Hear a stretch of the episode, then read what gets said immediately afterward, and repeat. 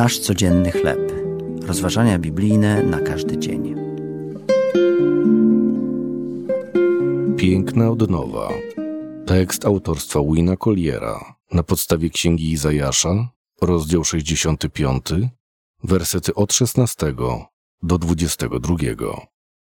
Znany artysta Makoko Fujimura w swojej książce pod tytułem Sztuka i wiara teologia wytwarzania opisuje starożytną japońską sztukę kintsugi.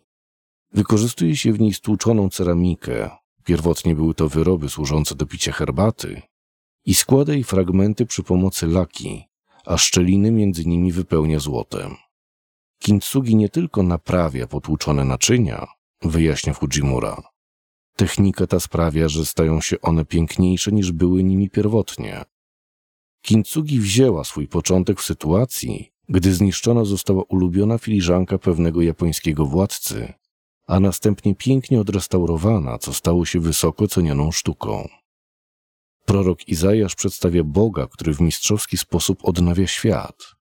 Mimo, że nasz bunt i egoizm dokonał wśród nas spustoszenia, Bóg obiecał, że stworzy nowe niebo i nową ziemię.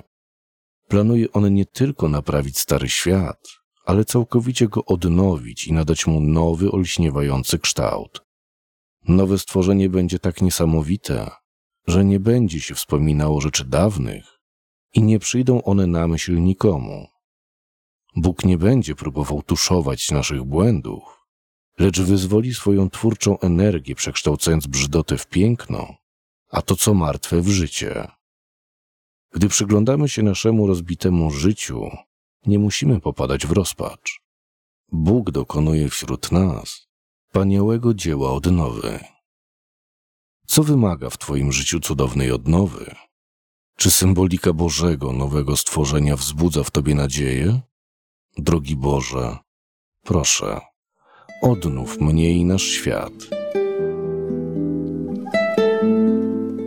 To były rozważania biblijne na każdy dzień. Nasz codzienny chleb.